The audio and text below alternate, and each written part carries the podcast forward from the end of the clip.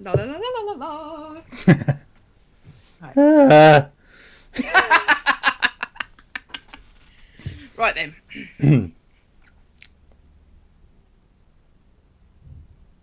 I think it's your turn to start. You know. Is it? Oh, okay. Yeah.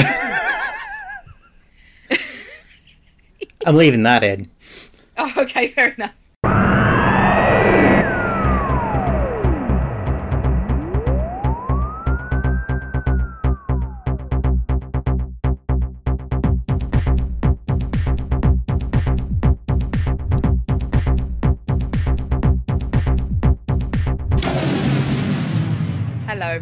And welcome to the greatest show in the galaxy. I am Emma Foster, and joining me, as always, is Mr. Mike Mould. Hello, sir. Hello. How are you doing? Very well, and yourself? I'm fine, thank you. Cool. And tonight we're going to be talking about the televisual extravaganza, which was an adventure in space and time, a dramatic recreation of the tumultuous first three years of Doctor Who's existence. Um, it was broadcast as we're speaking now. What about four days ago now? Um, just Yeah. after we're talking to you just after the anniversary has now officially come to a close, the 50th anniversary celebrations. Um, Speaking of which, Mike um, has uh, changed his Skype picture to Uh-huh. reflect something that happened in the anniversary show. It's actually fairly disconcerting. I feel like he's going to scream at me any minute. But obviously, I'm not going to reveal what it is in case I spoil the episode. You might not have seen it yet, so I can't talk about how odd it is. Actually, I'm going to have to minimise the window. Um, so basically, yeah, an adventure in time and space. Let's um, let's talk about that. So let's talk about um, the lead up to it. I think initially. So, what were your feelings going into it, Mike? Well, when I first heard about it, I was intrigued. I mean, especially since it's being written by Mark Gatiss, uh, who, I, who I've always been like a fan of of some of his writing, um, especially for Doctor Who. And um, when I heard it was a docudrama, I thought that I thought that would be quite interesting. Um, I, I was a little bit unsure of it at first, but then once once like, the photos from the production started to come through, I thought, oh, okay, this is this is going to be pretty faithful. I mean, in the end, it's there's a few sort of like changes from like known history, but obviously that's for dramatic purposes. Um, but yeah, I mean, as soon as the first picture of uh, David Bradley as William Hartnell as the first Doctor came through, I thought, oh, okay, Yeah. Yeah. wow. Yeah. Um, yeah. Those those first few pictures of the TARDIS console room and Mm. um, yeah, like you say, David Bradley and uh, the young lady who was playing Carole Ann Ford as Susan. oh my Who- god, dude, Good grief! It looked like she'd been like plucked out of the sixties and put. I mean, it was incredible. That's scary. likeness, yeah. To- I think to- I think even Carole Ann Ford herself was sort of slightly freaked out when uh, Yeah. no kidding. Actually, that um, that leads quite neatly into something that I was sort of well, not worried about, but sort of was in my mind re- leading up to the broadcast. Hmm. 'Cause When they announced this and the first pictures started to come out, I thought there really could be treading on toes here. Yeah, because the the story of how the show was created and especially the events surrounding Bill Hartnell's departure, I have heard it must be about eight different versions of this tale as to hmm. how he left, why he left, all the, the all the circumstances, what he was like to work with, what his personal he his, he was like personally. I mean, because there's lots of different stories. A lot of people absolutely adored him. A lot of people absolutely hated his guts. Um, found him hard to work with, whatever. And I thought they're really going to have to be careful here because not so much because in this country in the UK our libel laws you, you basically you can't defame the dead so as uh, Bill has now passed away you whatever you say about him you know no the family hasn't got any legal recourse you know if you choose to portray him in a way in a drama that's up to you you know they can civilly sue you but they you, you can't like end up in prison or something like that for libeling people yeah. um, the other thing is the but a lot of the people who are going to be dramatised in this are still alive. Mm. um, so I thought if this is disrespectful or if it or not that it'd be disrespectful, I didn't expect that because Mark Gatiss wrote it. But I thought if if this isn't sensitively handled, yeah. um, you know, the people who are still alive and still had a lot of affection for Bill, Carole Ann Ford, William Russell, is it, you know, people like that. You know, it, it's going to do, it could do a lot of damage to Doctor Who, the brand, and its reputation. I thought, Yeah. you know, if, if he's not really careful, he could really start. He could really make some mountains out of molehills. To be honest, um, yeah. So I was a bit like, mm, okay, if you could. I mean, you know, how's Waris Hussein going to be portrayed? Because again, he's still with us. Yeah. You know, it was sort of people. It was people who were still with us. I was sort of quite like, you know, because I was in. I was impressed that they were actually going to make this drama with everyone who was going to be dramatized actually still alive. Mm. You know, I could see this happening in 25 years' time when they're all gone. Yeah. You know, but not now. So I thought, oh, okay, all right. Well, let's see how this pans out. and um, and especially as I mean, um, I don't want to go into it too much, but there's at the moment uh, looks like there's going to be some sort of legal pay- case pending um, against the current production for the use of the design of the TARDIS, which we're not going to go into No. because it's active at the moment. So. We don't end up on anybody's radar. Needless to say. Um, I did wonder if we were going to have this show pulled at the last minute or something like that. Um, but no, it all went smoothly. And uh, so it was. Uh, let's get on to the broadcast. So, um, it, one word is just wow for this Yeah. show. Absolutely incredible Mhm. hour and a half of TV. Yeah, I think, like I said on uh, my Twitter feed, like an adventure in space and time is the feels, and Day of the Doctor is about the spectacle. Oh, good lord! And how many feels? Oh, good lord! Especially the end. the lord at the end when he said, "I don't want to go." Mm, well, and just- yeah, we'll yes, get into and him. yes. Yeah, we'll get into that. Yeah, but Okay, so spoilers, people.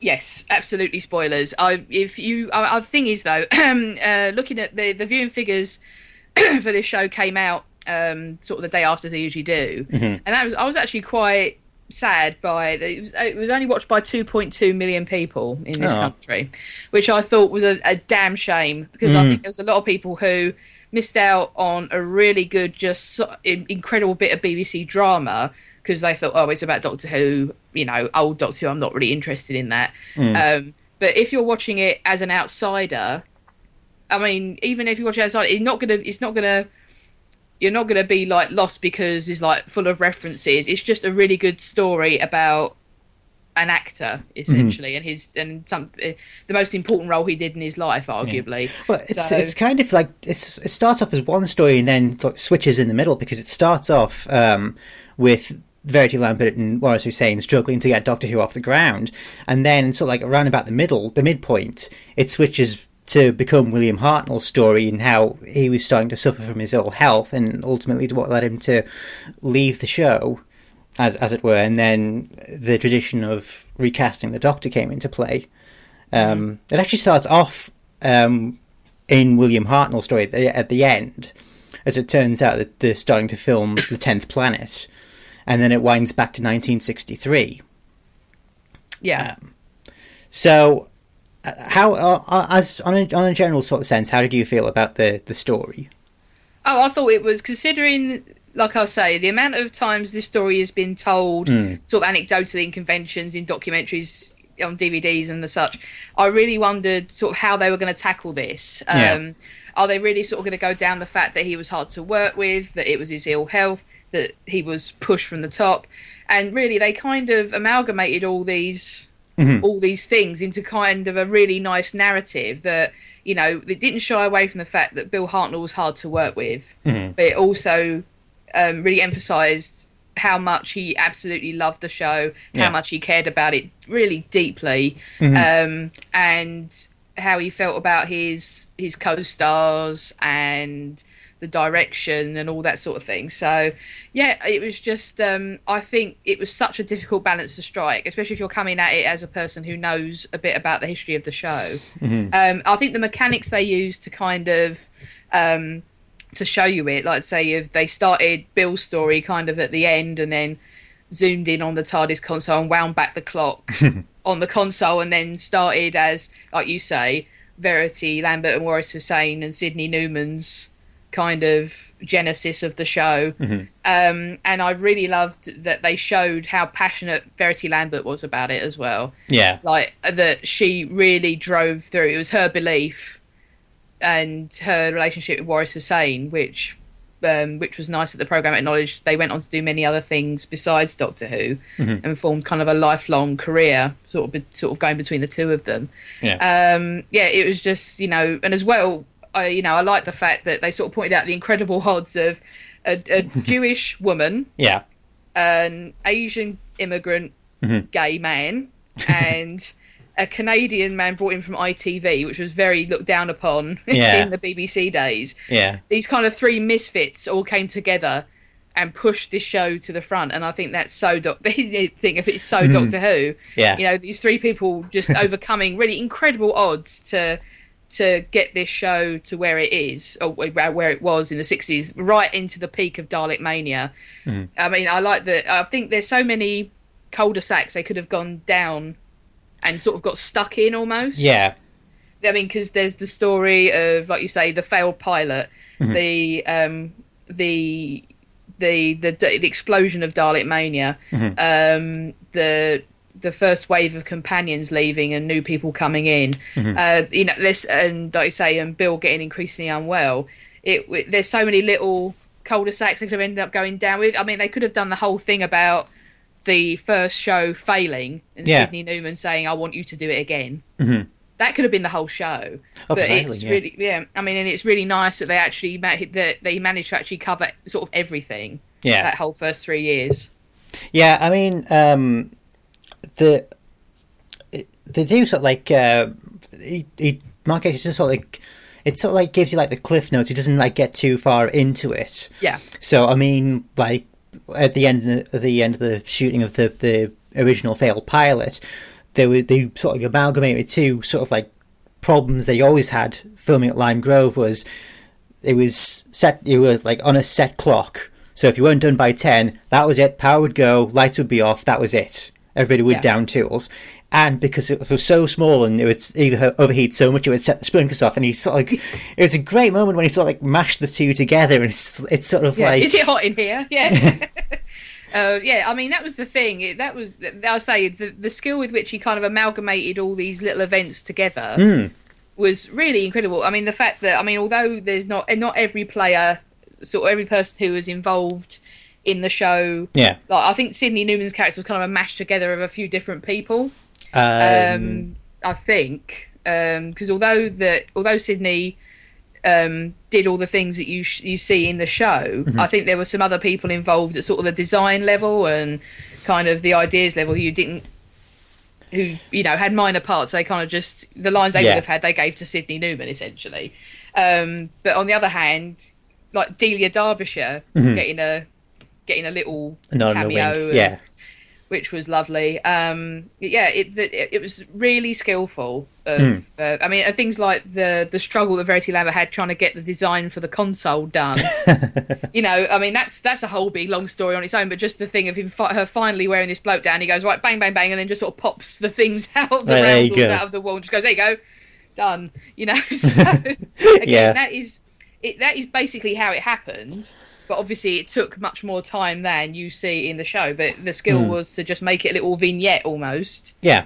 and you get the gist of it. Yeah, I mean that's the sort of also the thing you sort of get when you know you have um, Carole Ann Ford and Jacqueline Hill and R- Roland Russell leaving, and you get sort of like like Maureen O'Brien and things, and they sort of just sort of you know like Jackie Lane and and what have you, and when you bring in Ben and Polly, and they just sort of like they're glossed over because really by that point it's about William Hartnell.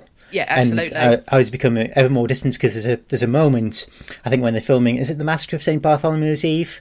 Yeah. And he does that sort of monologue, and then he sort of like sees himself in the reflection of the camera lens, and he realizes he's the only one out of the original team left, and it just breaks him. yeah, It's, I mean, that was just it was like, oh god, dude, you know, Like, he's the only one who knows how to switch on all the things underneath the Yeah. console, and had to get the time rotor going, and yeah, I mean, and he's saying about it's important that. I mean, I mean, what was nice is that whole thing that it was very famous. See, that Bill Mm-hmm. that Bill Hartnell was very insistent on pressing all the same buttons every time Yeah. he did a certain thing. Um, and it wasn't because And- of some sort of like sort of actor sort of obsessive compulsive order. It's disorder. It's because he says quite clearly in the show the kids will watch and they'll notice. yeah, absolutely. And they'll they'll know he's he's flicking the wrong swing things. I mean, even uh, his granddaughter, bless her, um, put no, notices when he does a fluff uh, during the filming of the Daleks. He, he he missays one of his words, which was that was kind of Bill Hartnell sort of infamous thing. He would he would always like mix up the words somewhat, and but she sort of like manages to twist it like in her own like head, like her own like ch- child logic, because he says um, something about I'm going to any gloves instead of drugs. And she says, "Oh well, you, you said that because you're the doctor and you know that you can't touch the Daleks without special gloves because it'll hurt you." I thought that was like really sort of like like sweet little moments like that. Yeah, I was like, I really, I, yeah, that. Um, but like I say, they say that that sort of stuff about his cat, him, his personality, and that they brought that to the fore, and they really like balanced it out against his irascibility, um, which was notorious. Um, was was lovely. Um, yeah, I just I was blown away by it from beginning to end. And what I said to Chuck was it was remarkable. Is I know exactly how that story pans out. I know the history of Doctor Who, 1963 to 1966. But that moment when um, they the pilot fails and Sidney Newman kind of summons them to, to the restaurant, and um, I was saying to Chuck, I'm tense. I don't know why I'm tense because I know Yeah. what happens. It all turns out all right, but Yeah. The drama was so it was sort of so compelling and so good. I was all like, oh, on the edge of my seat because you know I didn't I wanted the this thing to succeed. Yeah, and it's also sort of the bit where um, Sidney Newman calls Verity into his office after the Daleks first gets broadcast, and she's like standing there really nervous because Sidney Newman was very famously against. Well, not just not so like so much the Daleks, but any sort of like bug-eyed monsters. I, I mean, he even puts it in BEMs. Yeah. Yeah. And um, there's this moment where she's just like standing, and he's just sitting at his desk writing away, smoking, and um, you actually kind of like feel like he's sort of squirming along with Verity Lambert. Just think, I mean, again, you know how it turns out because you know the Daleks' popularity completely exploded. Um, But you you you sit there watching this, and you're sort of going, "Oh God, I feel really uncomfortable." It's like being summoned to the headmaster's office, you know? It really is as well. Yeah. I mean, um, I know uh, it, it's nice that as well they didn't kind of almost focus on. Um, 'cause again, it would have been very easy to sort of focus on the whole thing of the narrative of Verity Lambert being the only female producer and how did she get the job. And I mean, it sort of touched on, but not. I mean, again, that could have been the whole story. Yeah, I mean, it, uh, it- it wasn't. Yeah, I mean, it- the this obviously like people like whispering like, "Oh, it should be sleeping with it," but it's it's just sort of like it's mentioned and then she's never brought up again. She just like shrugged it off because obviously it's bollocks.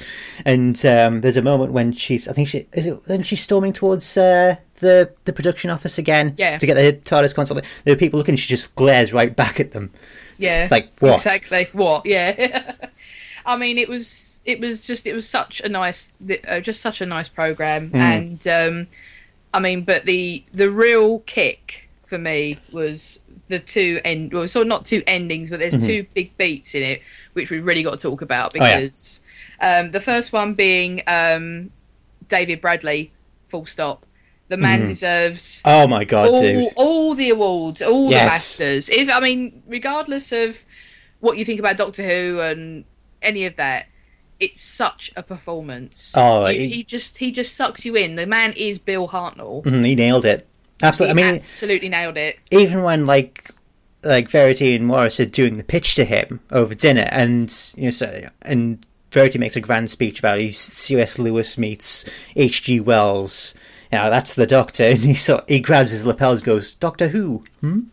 Yeah, He just absolutely nails. And one of the one of the bits I always liked was um like right at the very beginning when Bill was getting a little bit difficult with Verity and she was struggling to like hold interest, and Sidney Newman comes along and just sort of gives this sort of most actor massaging. Yeah, a bit. little speech. Yeah. But I really like the part of that actually when they're all finished. Verity says, "Oh, thank you," and he says, "Take care of him, or I'll Mm-hmm. replace you."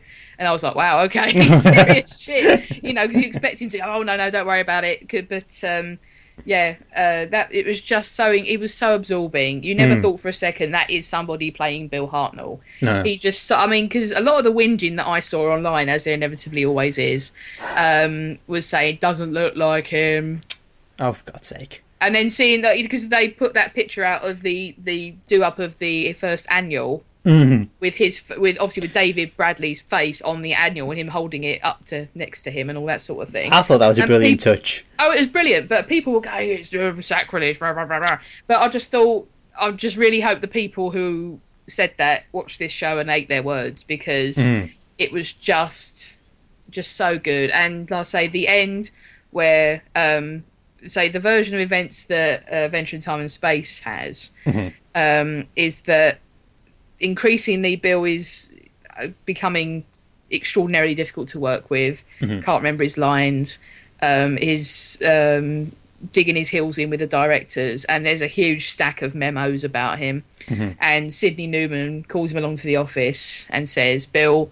Time for you to go, mate. Mm-hmm. Essentially, and but his, Bill had also come to the conclusion with his wife, essentially, sort of saying to him, "You need to stop mm-hmm. because this is, you know, this is too much." And this is whole, that whole thing of by mutual agreement, they Yeah. decided that Bill's going to go, and kind of the harshness of um, sort of saying, "I've already found your replacement," essentially, and this is him. Um, no, but the scene where he goes home and breaks down and says, "I don't want to go," it just ruined me. And even a little bit beforehand, where he, he's driving home and he sees a police box in the distance, and he just stops and just stares at it. And then the policeman comes along and sort of like says, "Is everything all right, sir?" And he's just sitting there looking at it, and then he realize the policeman realizes who he is, and he just like he drives off because he knows he's not going to be the doctor for much longer. And that that that was another bit, but the scene where he just breaks down at the fireplace, it's just like, oh god, you know. It's like, oh, don't do this to me. But, Yeah. um, you know, it's. Um, I think what, an interesting part thing that they played up in in this um, drama is how insecure he was as a person. That he was so, and that kind of that conflict with him is that he wanted to do better things, but he was so non self confident and insecure. He didn't almost know how to apply himself to do more high grade, as he would see it, acting, mm-hmm. or that you know anything other than the army tou- or tough guy roles that he was sort of pigeonholed into. Yeah. that he just didn't know. He didn't know how to get out of it. But mm-hmm. getting offered Doctor Who and hoping to get out of it, he's got this golden opportunity, and he mm-hmm. just thinks, "I can't do it." Yeah, I can't do it. And it's, it's his own insecurity that nearly sort of blows this out of the water. He just keeps saying, I can't do it, I can't do it, I can't do it. And it was just more that people kind of say, Yes, you can. Yeah. And we believe in you, and I'm going to help you, and all this sort of thing, sort of dragging him through.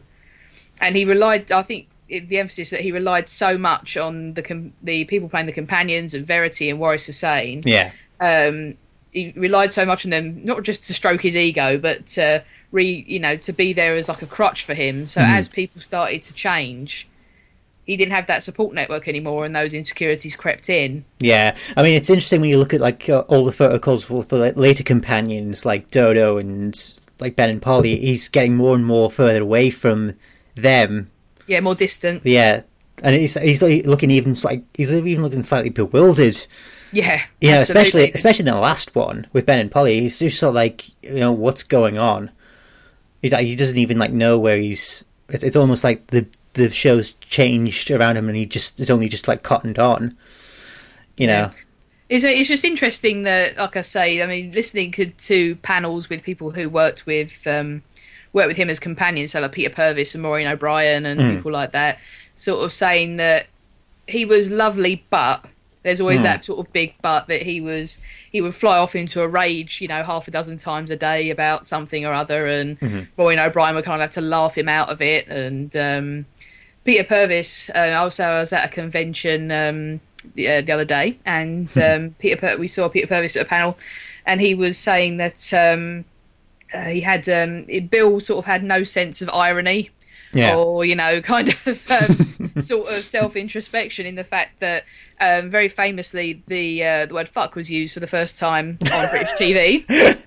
Are you, have you heard this story before? No, I haven't. Right. Yeah, so fuck. Someone said fuck on TV, and um, this called, of course, caused outrage in the '60s. And Peter Purves had uh, Bill and some other people around his house, and uh, Peter said to Bill, "Oh, Bill, what did you uh, make of all this thing uh, on the TV the other night?" And Bill Hartnell, of course, flew off into this huge rage of, "I can't believe this happened." And uh, Peter Purvis said, and and of course he said, "Not with fucking children in the rooms," or this sort of thing. But just and everyone fell about laughing except for Bill. He just had no Yeah. like no sense of that sort of irony about himself. You know, he couldn't He's sort of proper realise old what he said and laugh. Yeah, he's proper old school. Yeah, and he had, I think, he, like I say, he had a dread. He seems to have an absolutely dreadful chip on his shoulder about the quality, as he saw it, of work that he did. Mm.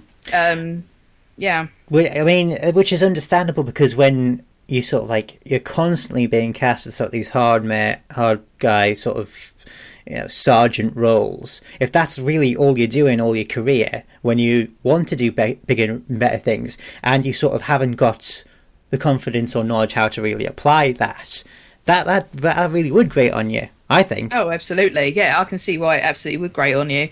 And I think that, um, especially at that time, with the whole thing of rep and weekly theatre, Mm. and you're doing Shakespeare every week, these great plays, you know, um, and then you end up just playing drill sergeants essentially and Yeah. uh, corporals and stuff. You know, you think, where is, where is my King Lear? You know, I was on doing my, sta- you know, where is my huge starring role? You know, Yeah. so, yeah. Um, but uh, so, so should we talk about uh, some more of the cast? Yeah, let's talk about all the cast. So, I mean, I, I think it was. I mean, I think that's the thing that really sold. Mm. I mean, everyone was fantastic. There wasn't a, a bad performance amongst them. I don't think.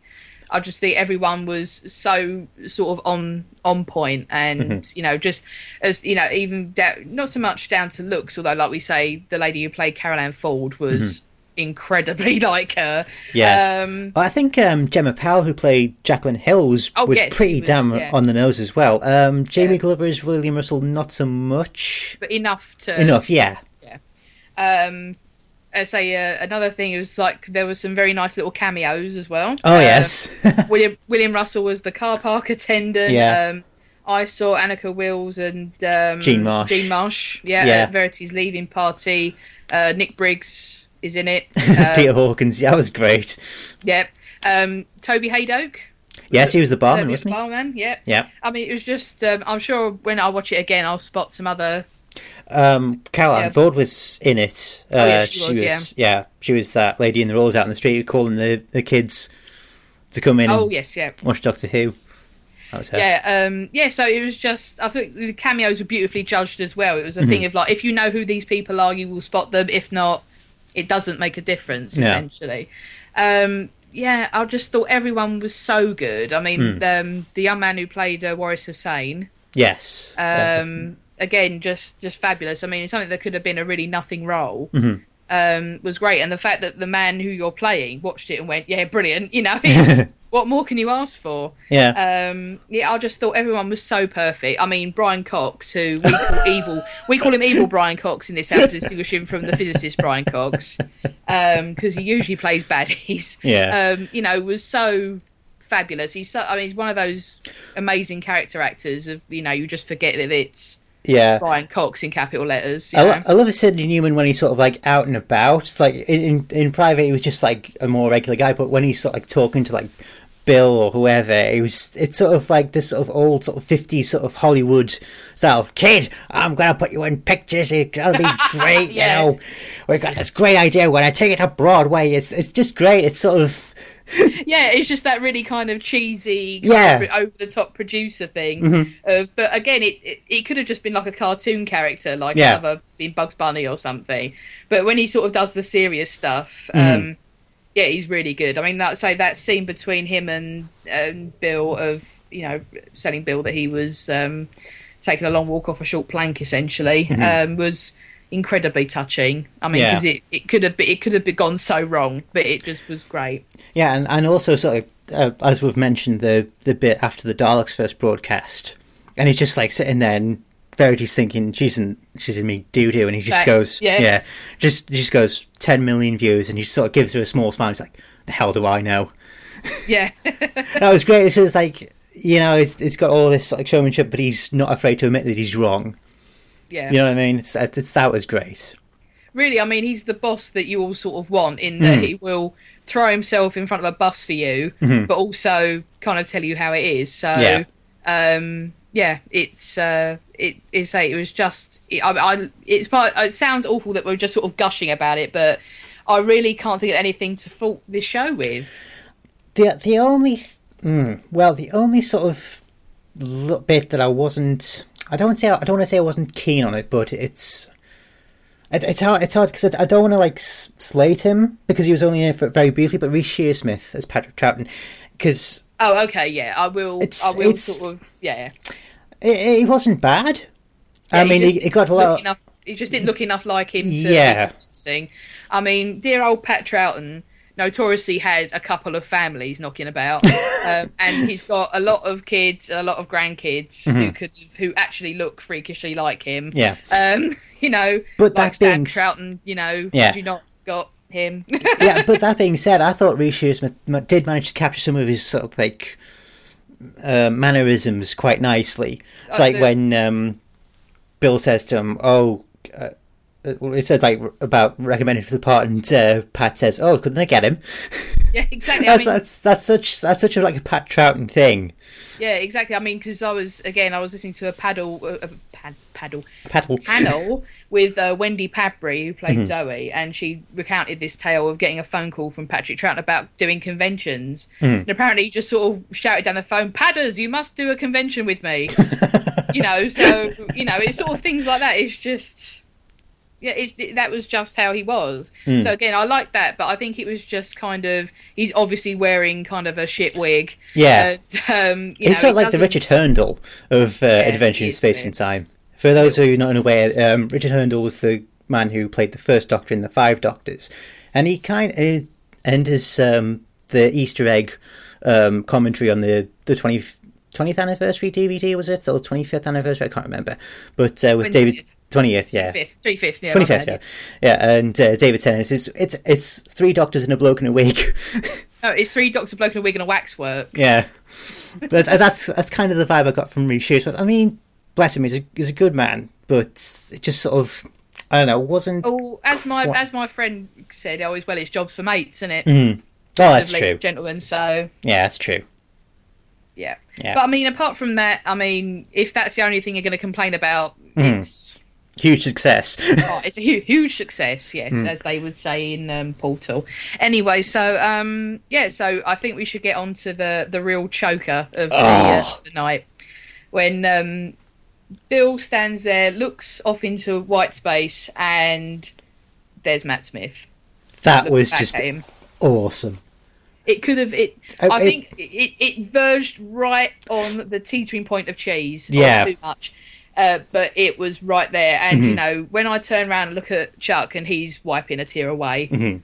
um, you know it's working. Yeah, yeah. I mean, that that is something that could have gone so wrong, Oh but I think like Mark Gatiss and the crew did it in such a way that it didn't get there, but it Yeah. was also sort of like a. I mean, obviously, you know, Matt Smith's not really there. He's it's sort of like an imagining of um, William Hartnell as well. You know what I mean? He's sort of Yeah, like a, say, metafictional like yeah, apparition, but it's just sort of like to say like yes, it goes on and it keeps going on, and it's and everything will be fine. yeah, the you know that he obviously Bill had no awareness and couldn't have the of the legacy that he was starting, but Mm. Oh, yeah. um, yeah, to have that little moment was lovely. And Mm. actually, if if you will indulge me, um, I'll bring up a brief theory I had about when we watched Day of the Doctor. Okay. And extreme spoiler warning: if you have not seen Day of the Doctor, please fast forward this show about two minutes. Um, but I thought right at the end of Day of the Doctor, before the curator came in, because when Matt Smith is standing against the extreme like a white background, I thought it was going to pan around and he would see Bill, Uh, but the David Bradley version, like so they would mirror it in that, like that end there and that end there, and that would be the end of the show. yeah. But obviously, what they ended up doing was much better or different. But um, yeah, that's how I thought that that would end. Anyway, come back, everyone who didn't want that spoiled. Come back, it's safe now. Yeah, so I mean, is anything else we could really say about it? I mean, It was amazing. All Yeah. I was going to say is if because I know that it was sort of not easily available in the states. I know it was on BBC America, but I believe that's a subscription channel Mm-hmm. um, over there. If you can obtain it, obtain it, and you can see my uh, my air quotes um, by entirely legal means. Yes. then you you it's a must watch. I don't care Oh, if you're just a new series fan.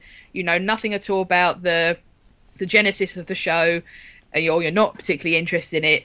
Leave all that stuff behind. If you just want to see a cracking bit of top notch BBC drama, oh yeah, must watch this. It is an incredible watch. hmm And the eighty the eighty odd minutes it is just flew by for me. oh yeah. It was just it was just absolutely compelling from beginning to end.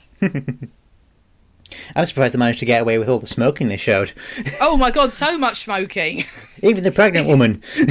especially the pro because it's one I've seen. they tell you it's good for you back then, didn't they? Yeah. But um, yeah, I mean, obviously, I've got to reflect that it was the 1960s Well, and every bugger smoked, you know. So Even the dogs. even uh, say, and they say it was quite strange that you know watching, um, you know. Bill Hartnell or David Bradley sitting in his costume and puffing away on a fag. I mean, it's always quite. Oh, the Cybermen like, when you even. watch- yeah, the Cybermen, they you know uh, very famous. I mean, because all in those days, all used to smoke. So when you watch Hmm. uh, like behind the scenes stuff or interviews with uh, like Pat Troughton and he's puffing away on a fag while he's talking, and so's Hmm. Jon Pertwee and all this sort of thing, you think, oh, don't do that. I'm surprised they even allowed the Cybermen to smoke. You'd think if the, if any ash got them, they'd just go up in flames. yeah, well, I mean, uh, very famously, I believe that I, I think is it David Wisher who played Davros first. Yeah. you know this story that Tom Baker tells about he would for the rehearsals he'd sit with a paper bag on his head to represent the um, the the, prosthetics. the Mars, the Yeah. prosthetics, and apparently he's made a hole in it for his cigarette, so it would just be a paper bag smoking with smoke billowing out of the top of the the bag, you know? oh, bless. But smoking's not cool, kids. Yeah, No, don't do d- it. Don't do it. So, we'd like to hear your thoughts about Adventure in Space and Time if, if you've seen it. Uh, you can email us at uh, greatestshow at simplysyndicated.com or you can follow us on Twitter at greatestsshowpod. Also, we have a Facebook page, Emma. We do. It's the greatest show in the galaxy podcast.